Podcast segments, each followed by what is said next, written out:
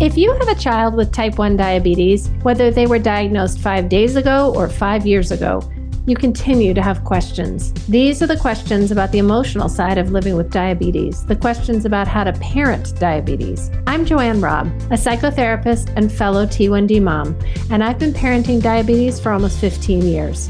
In this podcast, I'm here to answer your questions about the emotional and relational challenges that come with being a caregiver for a child with type 1 diabetes. Before we dive in, I have to remind you that I'm not a doctor and nothing that I offer here should be considered medical advice. If you want to make any changes to the way you or your child is managing their type 1, please be sure to check in with your doctor or medical team. Let's get started.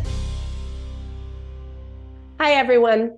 We had an episode a few months ago on drugs and alcohol use with T1D, and Dr. Justin Altschuler had come on to answer the questions of a parent who was concerned about her teenage son and his alcohol use. Since then, I've gotten a series of other questions from other listeners about drug and alcohol use, and I have Dr. Justin back here to answer some of those questions. Welcome back, Justin. Thank you for being here. Thanks for having me. Always yep. a pleasure. I wanted to start by reading this question. So, this re- listener wrote in and said, I really enjoyed listening to the podcast episode about alcohol use with type 1. I actually listened to it with my 15 year old type 1 daughter, and she had a really good follow up question. She wanted to know what you do if you want to go out dancing while you're drinking. She's wondering how you can possibly keep your numbers up high enough in that situation. By the way, I think it's pretty cute she's thinking it through. I know she's not drinking yet and she doesn't go out like that, but I'm glad she's planning ahead. I'm going to turn that over to you. A great question. So, um, you know, for your listeners, if you go back and listen to that episode, if I remember remember right, we talked a lot about different strategies for maintaining blood sugars when people are drinking and sort of the risks that are inherent in that and why. And we talked a bit, if I remember right, about the physiology about and why um, why people or why people with type one are at higher risk for lows while they are drinking. And you know, when you add any kind of exercise, and dancing is certainly exercise into that mix, it's all of that just amplified. Mm-hmm. So the liver's ability to maintain blood sugars is impaired because of the alcohol. And at the same time, there's an increased demand from the body for glucose to support all the boogieing, right? So the the fundamental principles are really kind of the same, and I think it's worth going back and sort of listening to that that episode if you have questions. The the implementation is just sort of like more so, right? So you're going to need, you know, less insulin throughout the course of the night, and you are going to need more carbohydrates while you're dancing. Um, and you know, as as unaware as people can be when they're drinking about blood sugars. If you add in you know an activity that you're really focused on like dancing um, odds are people are not going to be more in tune with their blood sugars when they're doing that. They're going to be less in tune. Mm-hmm. and so um, i think that the fundamental gist of, of what we talked about last time still really kind of applies. It's just a matter of degree um, and then I think that the second thing is that when we talked about this last time, we also talked about how there's really a delayed effect from uh, from alcohol, right? So the alcohol and alcohol dehydrogenase and that inhibiting the, the liver uh, spilling glucose and maintaining blood sugar persists for a long time and it persists you know usually after people have gone to bed well, if you think about exercise in a similar context, um, you know, most most kids or families have had experiences where they, you know, maybe they maintain fine during the soccer practice and then 30 60 90 minutes after is when the crash okay. comes from the exercise and that's really no different here either. So so you have both the sort of acute period where you're, you're working to try and maintain blood sugars in the presence of exercise and alcohol. And then you also have the the, the later period where you stop dancing.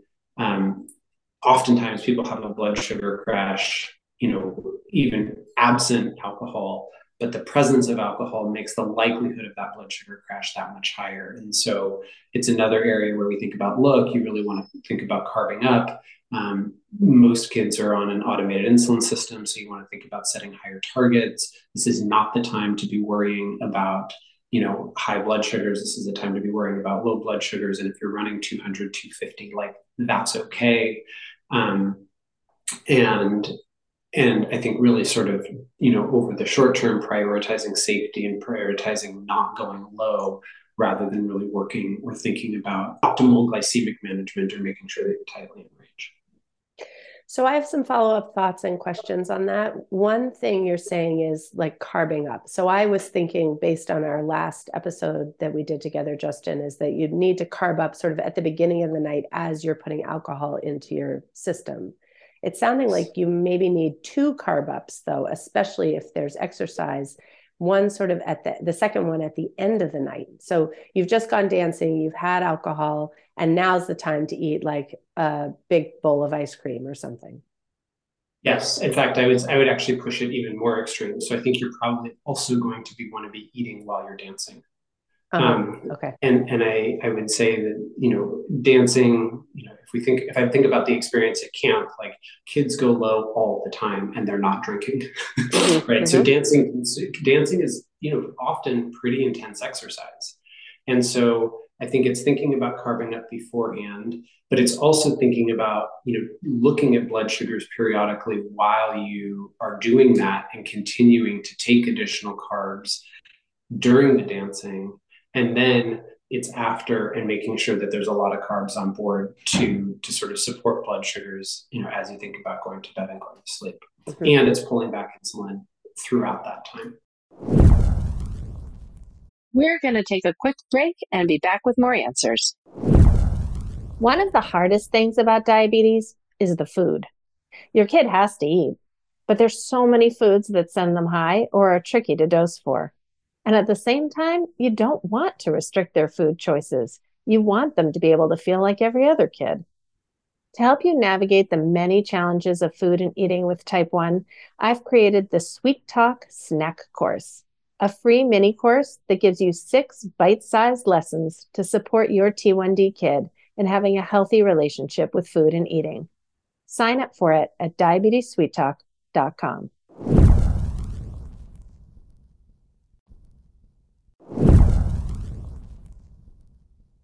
So that was my second question is about pulling back insulin because we all know that you can only pull back so far before you get yourself into trouble. So how far back? I don't think we talked about this last time. How far back would you pull? Like what yeah, safe? So is there a way to know that? Is there a guideline? it's so it's a great question. Um, and I I think it's one of those things where that's an area that's that's highly specific and tailored and it's probably a really good conversation to have with the doctor that helps you manage your diabetes or your kids diabetes. Um, i think that the that most people feel that a 50% reduction is not going to is, is very unlikely to really precipitate dka and so i think I think you can be very comfortable with a 50% reduction.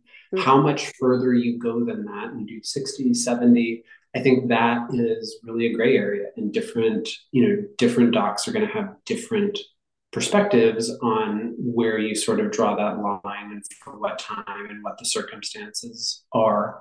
Um, I think the other thing that I would really just put in here um, in the context of of pulling back insulin is I would recommend really strongly that you do not suspend or disconnect a pump.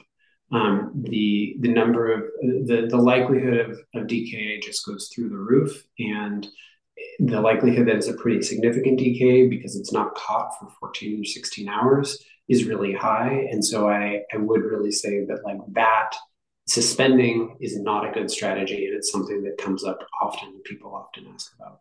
Mm-hmm. Okay, that makes sense to me. Actually, I have a weird follow up question on this, which is that sometimes with alcohol, if someone drinks a lot, they can have alcohol poisoning, and there's sometimes vomiting. Vomiting to me sends off all kinds of red alarm bells around diabetes management, right? Yep. In part because of DKA, so um, or you know, or ketone development. So I, I'm wondering about that constellation too. Yep. So I mean, you know, we we I, there's a hour to hour and a half lecture that I give on this, and and vomiting is a big part of it, right? So I don't think we touched on this the last time, but but one of the you know one of the things that too much alcohol can do is vomiting, and there there are a whole host of problems that come with that, right? So one problem is if you just spent a bunch of time ingesting carbs to prevent yourself from going low, and now you vomited all those carbs up. Um, now they're not there to support blood sugar. Um, another issue, right, is in the presence of low blood sugars. If people are too nauseated to be able to maintain food or drink, right, and they throw everything up, how do you get blood sugars up? Because remember, glucagon is not going to work very well. And so this is the the vomiting aspect of drinking with type 1 is another place where there are really sort of specific and significant risks that go along with alcohol and type 1 mm-hmm. and so you're right like it is it is a risk and it's and it's a it can be a very significant risk and it can be tough to manage and you know depending on the situation i mean it might be one of those things that has to be managed in a you know in a hospital setting because it's mm-hmm. not it's just not feasible to do it at home mm-hmm. Yeah, I mean, I guess that's what it's leading me to is like, at what point do you need intervention? I mean, this feels so important for a 18 to 25 year old to know when they need to like say, okay, now I need help, or tell their wingman. We talked about that in the last time, like, you know, call 911 at this point. Right. So, I mean, again, I think that these scenarios are often really fluid, and decision making, like we talked about last time, is often not the best because people are drunk, right?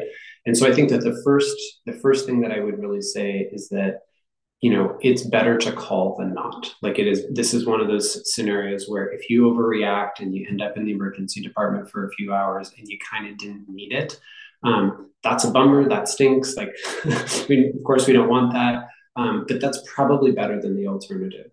Um, I think you know talking about really when do you when do you need to go in sort of what's the bright line and and that's really when you can't support blood sugars despite trying right so you you know blood sugar has been is, is at 70 it's been at 70 for 45 minutes you drank juice it's not working or you're throwing it up okay, well then what the only alternative, the only way that you have to get it up is to go in, right? Mm-hmm. Um, so I think that's something uh, that's sort of a, a pretty clear line. Um, I think the other times where you get really concerned, right, is that you're taking a bunch of carbs, it's not going up, it's not coming up, and then you're thinking about going to bed, and so there's not going to be the ability to monitor and sustain that monitoring and treatment ongoing because you're too tired or you're passed out because you're drunk or whatever. Mm-hmm. Um, and if someone can't be keeping an eye on that and you're concerned that, that blood sugars aren't being supported, um, then you need help keeping them supported. And that's, you know, that's a, that's a pretty reasonable time to go in. Mm-hmm. Okay. Thank you so much. Am I missing anything that we should be asking about drinking and dancing? Diabetes management happens in these spaces, right? It, diabetes management happens in the like weird situations. It happens in real life, and that's kind of what that's where we need to be working because it's not it doesn't happen in a lab it doesn't happen in isolation and mm-hmm. this is exactly the kinds of questions that um, that i think we need to be answering and i'm also really i mean i'm i think it's awesome that that the that you, the listener that wrote in was like 15 was like trying to really think that out. Like i think mm-hmm. that's that's that's great. Like to me that's that is great. And um and that kind of like forethought and thoughtfulness i think is just i just i love it. I think it's great. Mm-hmm. i like that perspective. One of the things there's a an educator named Michael Riera who wrote a book called Staying Connected to Your Teen. And I heard him speak once, and he was talking about talking to a group of kids about what they would do if someone just handed them the glass of beer, the cup of mm-hmm. beer at the party. Mm-hmm. And, you know, a lot of them say, Well, I don't want it. And he said, Well, what would you say? And so he did this exercise where they all yep. placed their hand and they wrote in each finger a different thing they might say one of them being completely absurd like my head will blow off if i drink beer right and then they posted them all around the room so they could all see what other peers might say. And I think that that's really powerful because the kids might have a, an intention of doing something that yeah. they don't know how to follow through on because they haven't thought about it. So I think you're talking about something really important. Yeah, I mean, I think the other thing, like particularly for the parents that are listening, to remember, right, is adolescents are really concrete. So eh, you know as adults we we think sort of in we think in abstracts a lot but but when you're talking about adolescence it's really helpful to think okay not i would pull back on insulin but i'm going to set a temp basal at 50% or i'm going to set you know exercise mode for for for 10 hours or i'm going to make sure that i have 60 grams of carbohydrate or whatever it is um, because it really does help that adolescent brain to have a very concrete plan in place um, so that in the moment they're not trying to figure it out because that that is i mean it speaks to the point that you made about like different ways of responding like like doing that exercise beforehand and thinking through that scenario beforehand i think really equips our teenagers to handle these situations better Mm-hmm. I mean, the tricky thing about that is that um, I think this can be a touchy place for parents and kids to have a conversation, right? Because yes. kids are often trying to hide the behaviors from their parents, and parents sometimes, sadly, are putting their heads in the sand, not wanting to see that their child is potentially engaged in the behavior, or yeah. if they see it, they have a big reaction that causes the child to back up even further. Yes, I, think that's right. And I, I mean, I, I, think knowing sort of you, I'm sure that that's something that you talk about a lot on the podcast about how to kind of how to navigate that. I mean, but I think that the other thing that that comes up for me in that context is, you know, as parents, we want to do everything for our kids, but the other reality is we can't do everything for our kids. And so I think it's in it's a scenario where it also becomes really helpful to have other trusted adults in your child's life because you know as a parent you can say the perfect thing in the perfect way and because it's coming from you as the parent it's going to be poorly received. Um, whereas if the same message comes from somebody else you know it's often a lot easier for teenagers in particular to pick that up and to hear it. And so i i think thinking about who else can be the messenger for this kind of messaging um, is a really helpful is a really helpful yeah, I agree with that. And I think one thing that's important about the way you're phrasing it is that parents shouldn't take it personally that their children aren't listening to them. you're laughing. So but parents do. I mean, it's hard, right? We love our children. We work so hard to, you know, take good care. And we know we know the right thing to tell them, but they aren't listening, it's sometimes hard to not take it personally. So I think you're talking about something important, like getting community, getting more people involved, sending your kids to camp because at camp they're going to talk about this at stuff at team camp, for example, um, so that there's more exposure than just you, the parent. Yep. Mm-hmm. Great. Yep. Any last thoughts? Right.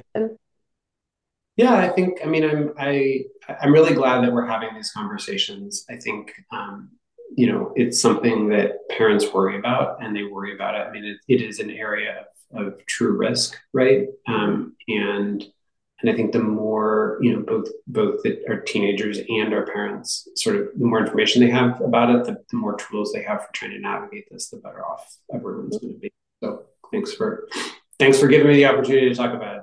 Thank you for being here. Thanks, Justin.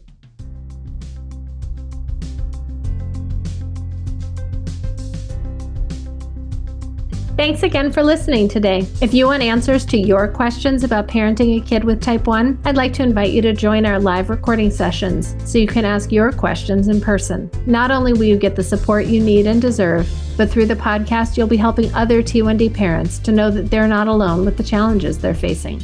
To join one of my live recording sessions, simply go to www.diabetessweettalk.com and click the banner at the top of the page to register. Again, go to www.diabetessweettalk.com and click the banner at the top of the page to register.